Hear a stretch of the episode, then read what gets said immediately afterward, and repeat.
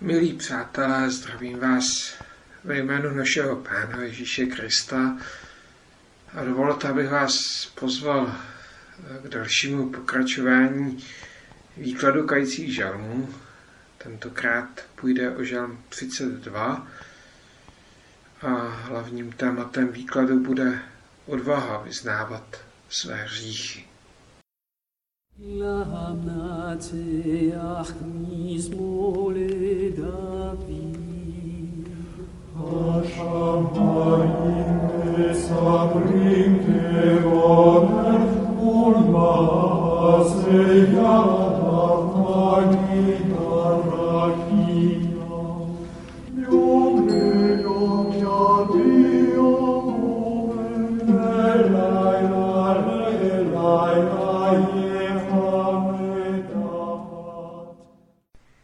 Žalm 32.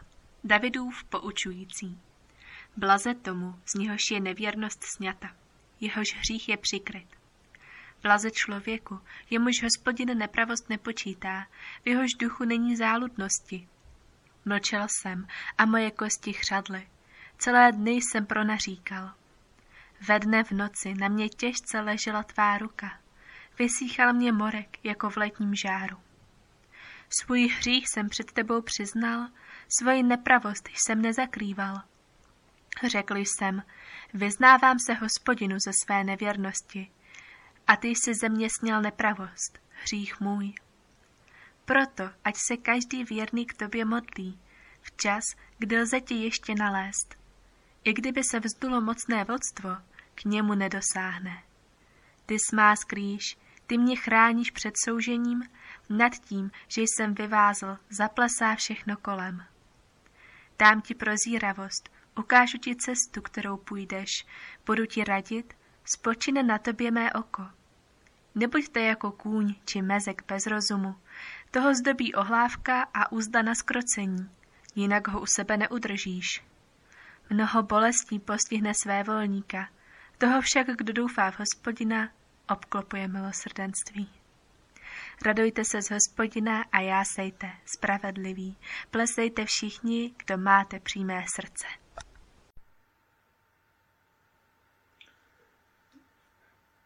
Kajícné žalmy, zastavení druhé, žalm 32, o odvaze vyznávat hříchy. Zatloukat, zatloukat, zatloukat. Tohle byla v časech mého mládí rada, nevím zda právem nebo neprávem, připisované tehdy populárnímu odborníku na partnerské vztahy doktoru Plezákovi. Měl to být způsob, jak řešit situaci, pokud jeden z partnerů ve vztahu sklouzne směrem k nevěře. Nemohu se zbavit dojmu, že by s touto radou autor Žalmu 32 nesouhlasil. Pro žalmistu je naopak vyznání hříchu cestou k životu. Jde o záležitost blahodárnou, jak je patrné z dvojího blaze na začátku žalmu. Kolem toho, co je vyznávání hříchů, se v průběhu dějin nahromadilo množství představ, počínajíc nutností účastnit se obřadu zpovědi, končil u protestantského vyznávání hříchu jedině Bohu v soukromí svého pokojíku. Zatímco obřadné vyznávání ve zpovědí hrozilo formalismem, naše důvěrné vyznávání hříchu hrozí za s tím, že raději takovou těžkou věc, jako je vlastní hřích, zatlačíme do pozadí svých myšlenek a modliteb. Nejprve bude proto dobré připomenout, jak sama Bible užívá a chápe slovo hřích. Jde o dva základní významy. Množné číslo hříchy znamená množství různých přestupků a chyb, kterých se jako lidé dopouštíme. Hřích v jednotném čísle je především důrazem nového zákona. Tam je termín hřích v jednotném čísle užíván pro osudovou pokřivenost člověka uzamčeného ve svém sobectví, který je ve spouře vůči Bohu. Vys Římanů 8. kapitola verš 7 nebo Jan 16. kapitola verš 9. Vysvobození z této osudové svázanosti se zlem je stěžení téma nového zákona. Autor žalmu se snaží postihnout co nejvíc podob bříchu. Žalmista tu dokonce volí víc hebrejských slov užívaných pro hřích, které se překladatelé ekumenického překladu snažili vystihnout slovy nevěrnost, hřích a nepravost. V našem jazyce se nám může zdát, že jde jedn, o jedno a to samé a že překladatelům záleželo hlavně na tom, aby se jim to rýmovalo. Oprávněnost užití různých slov je založena v tom, že jazyk hebrejského originálu obsahuje víc významových odstínů. Slovo nevěrnost v hebrejském originále v sobě obsahuje myšlenku odpadlictví od Boha i svévolného a zrádného narušení vztahu mezi lidmi. Slovo hřích v hebrejském originále v sobě má myšlenku minutí cíle. To je možné chápat jako předjímku novozákonního chápání hříchu, které vnímá minutí boží lásky a života s Bohem jako osudové minutí se cílem lidského života. Konečně slovo nepravost v sobě v hebrejském originále schrnuje pokřivení, lež a neupřímnost vůči Bohu i lidem. Nejde ale o jazykovědný rozbor. Tím by se dnes ostatně kochal asi málo kdo. Jde tu spíš o to, že žalmista chce postihnout skutečnost hříchu v celé šíři. Od dětinských lží až k osudovým chybám a selháním, ba dokonce minutí se cílem lidského života. Hřích autor žalmu považuje za něco, co je nám lidem vlastní, přesto nejde o něco osudového, daného a nefišitelného. Proto začíná blaze, tomu z něho nevěrnost je sněta, jeho hřích je přikryt. Žalm 32, verš 1. Lidová náboženská představivost by možná úvod obměnila zhruba v tomto smyslu. Blaze tomu, kdo neřeší. Autor žalmu je ale realista. Dokonale čistý člověk se může vyskytovat leda v jistém trhu romantické literatury, ale ne v životě. Přesto vyznání hříchu pro mnoha lidí v sobě nese pachuť jakéhosi ponižujícího a nedůstojného jednání. Chceme být svobodní lidé, kteří se zodpovídají jen sami sobě. Zatloukání a popírání chyb a hříchu nakonec ale žádnou důstojnost a svobodu člověku nepřináší. Proč? Dovolte, abych odpověděl příběhem, který vylíčil český evangelický teolog Jan Milíč Lochman, který pracoval několik posledních desetiletí 20. století na univerzitě ve švýcarské Bazileji. Tam také napsal výklad modlitby páně. I v ní má své místo prozba za odpuštění hříchů, takže se Lochman nemohl vyhnout tomuto těžkému tématu. Pomohlo mu, že v tehdejším tisku narazil na příběh souzeného zločince, kterému kdo si zaplatil výborné právníky. Ti rozebrali jeho život a onoho zločince představili soudu jako ubohou oběť špatných rodinných a sociálních poměrů. Ale onen muž se prý urazil, než aby byl za trosku a nešťastníka chtěl být raději souzen. Jestliže jsme jako lidé stvořeni se svobodnou vůlí, pak tomu patří i možnost našeho omylu, chyby nebo selhání. Pokud je lidský život jen nějakou výslednicí poměru, pak třeba i v dobrém úmyslu děláme z člověka jen nesvéprávnou věc. Tím se otvírají dveře něčemu horšímu, než jsou nepřiměřené nebo dokonce nespravedlivé tresty. Trest se může při vyloučení lidské odpovědnosti omezit jen na rozměr převýchovy. Převýchova byl a je termín oblíbený ve všech totalitních režimech. Lidé jsou pak převychováváni. Ne za to, co udělali, ale za to, kým jsou. A tak byli třeba převychováváni zákazem dalšího studia děti z rodin, kde nebyli dostatečně loajální k minulému režimu.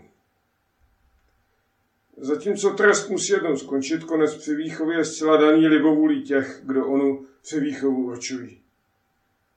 S člověkem je nakládáno jako s bramborou ve vařící vodě kuchař nebo kuchařka rozhodnou, zda je už dost vařené. Proto na přiznání naší omylnosti a slabosti není nic nedůstojného nebo nezdravého. Pokud si připustíme, že chybujeme, je tu možnost nápravy. Kdo padl, může povstat. Pokud jsme jen pokažená věc, kde navíc ještě někdo roz, jiný rozhoduje o naší pokaženosti, pak je to zoufale smutné a beznadějné. Na přiznání říšnosti není tady nic, co by snižovalo lidskou svobodu a důstojnost.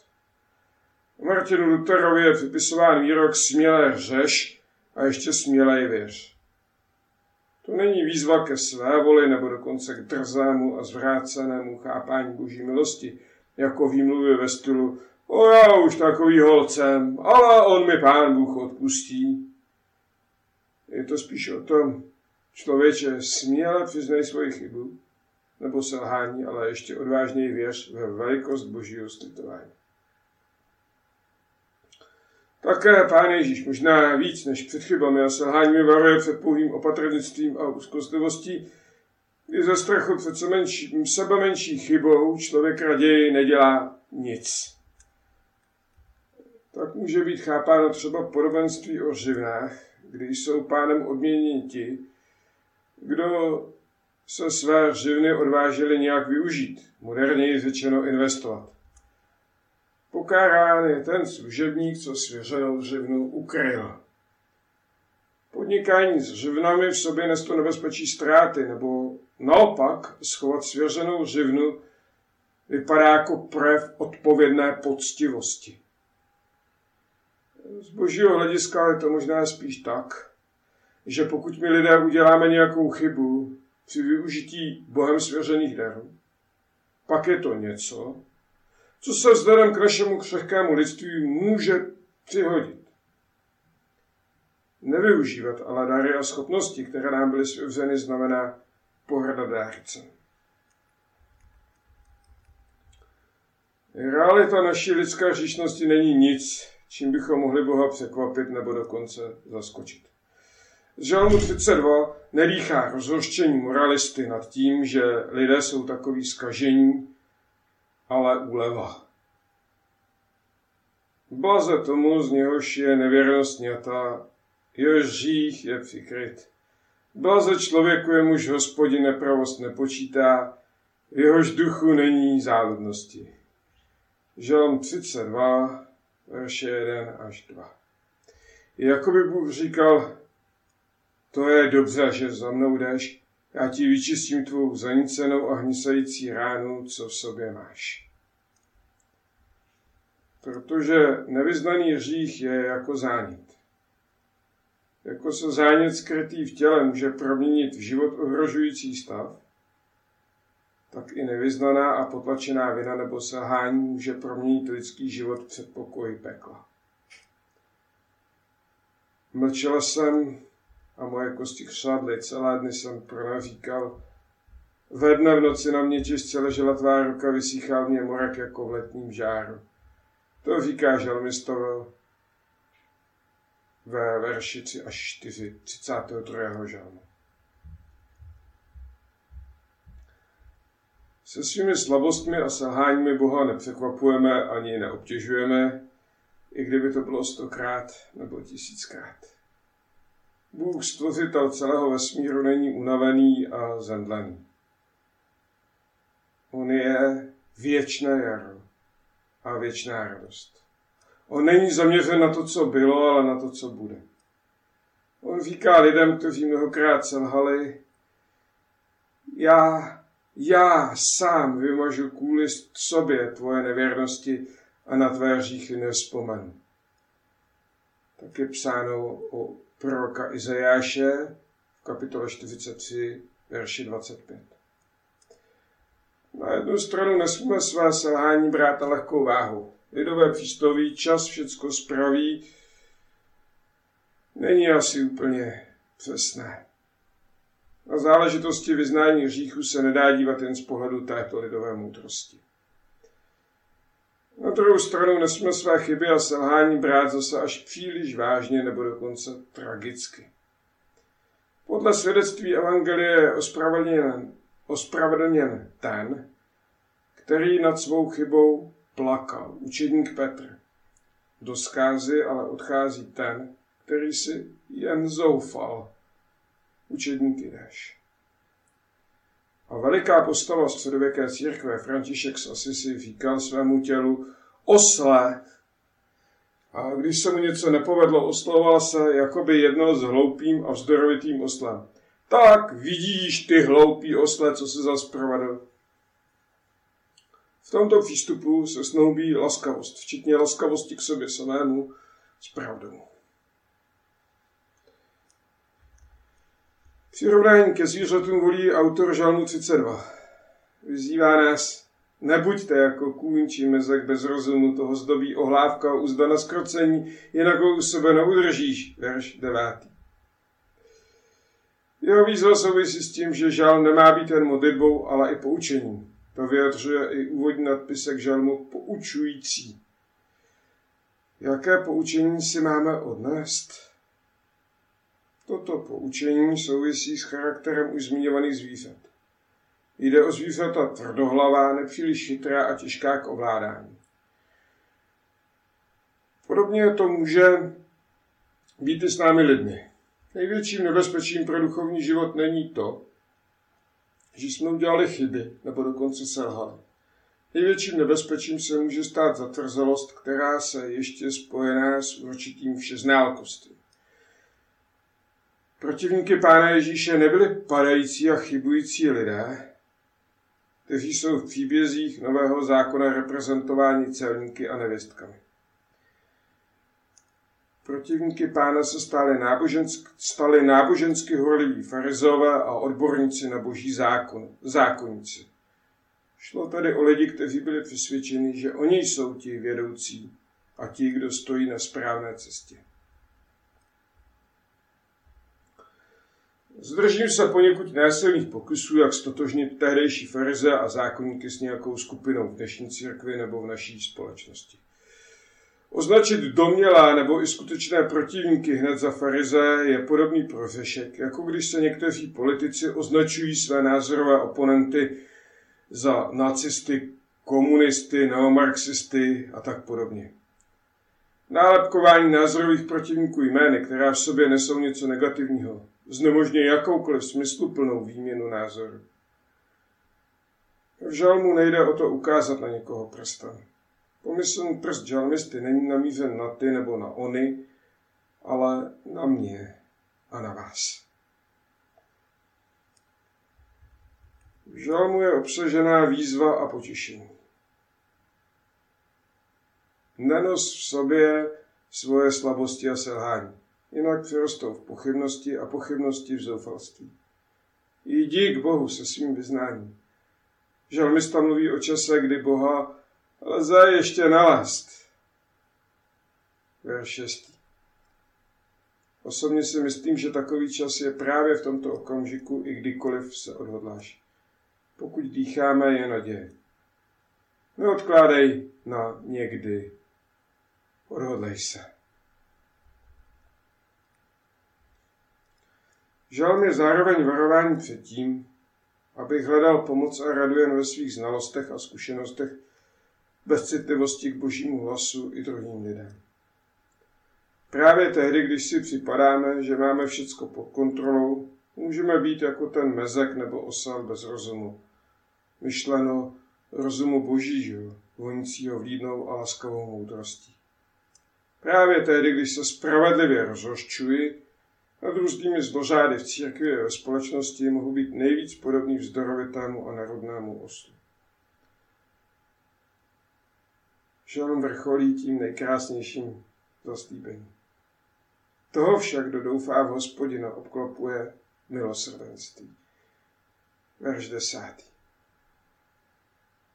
Možná jsme jako vzdorovité a nedovtipné děti, které se zavřou ve svém pokojíčku a tatínek s maminkou za dveřmi jen čekají, až přijdem k rozumu a otevřeme. Tak to na nás čeká náš nebeský Otec. Amen. Nebeský Otče, tak ti moc děkujem za to, že jsi to ty, kdo u nás má tu dobrou naději. Děkujem za to, že tak jsi to ty, kdo za náma přišel první a kdo na nás čeká. Děkujeme tě za to, že Tvoje láska opravdu převyšuje všecku naši představivost a pomyšlení.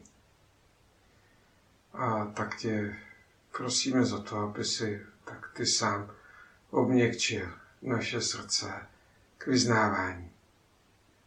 Aby jsme nešli cestou trápení, ale aby tak jsme ochotně před tebou odlo odkládali to, co nás svazuje a to, co nás vede špatným směrem. Prosíme tě, pana, tak o to, aby si nám dal tu moudrost, která je zůry, která je laskavá, čistá a dá se přesvědčit. A tak děkujeme tě, pane Ježíši, že ty sám si tím úplným zjevením, úplným poznáním, který jsme tak my schopni pobrat. A tak prosíme, pane, aby tak jsme se dívali do toho zrcadla, kterým jsi ty sám. A v něm poznávali sebe sama a z něho vždycky znova a znova čerpali novou milost a sílu. A tak prosíme o to, abys taky posiloval všechny, kdo jsou i na duchu sklíčen teďka tou situací, kdo se cítí sami a bez naděje, kdo tak strádají, ať už je to z jakýchkoliv důvodů. A prosíme, pane, dej nám taky citlivé a vnímavé srdce pro lidi kolem sebe. Amen. Bláze tomu, z něhož nevěrnost je sňata, jehož hřích je přikryt.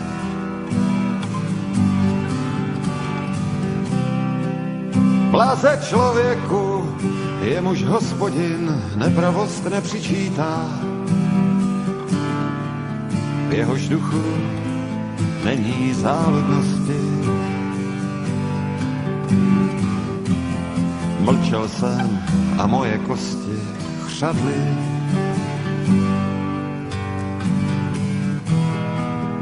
Celé dny jsem pronaříkal.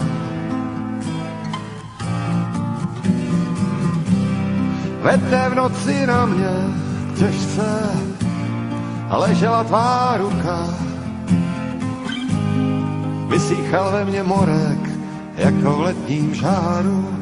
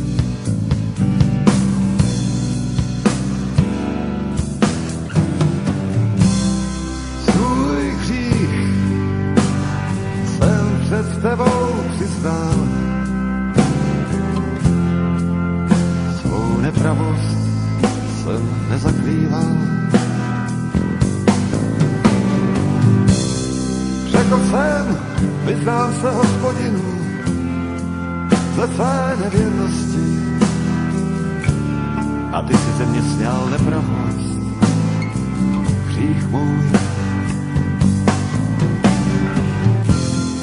Proto ať se každý věrný k tobě modlí.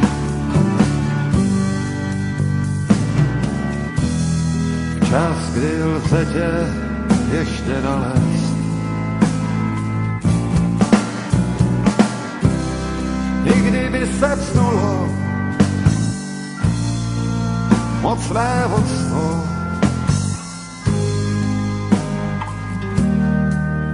k němu nedosáhne. Ty smá skrýše, ty mě chráníš před soužením. Nad tím, že jsem vyvázl, zaplesá všechno kolem.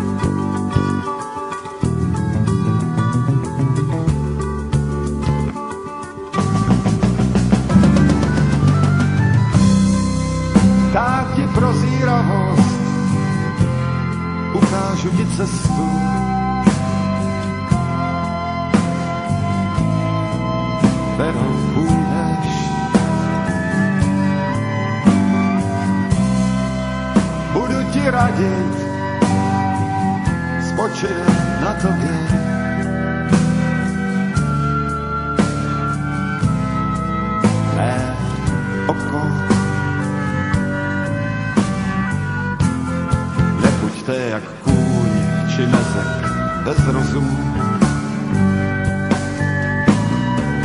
Toho zdobí ohlávka a uzda na skrocení, jinak ho u sebe neudržíš. Mnoho bolesti postihne své volníka, toho však, kdo doufá hospodina, obklopuje milostenství. Radujte se z hospodina, já sejte spravedlivý, lésejte všichni, kdo máte přímé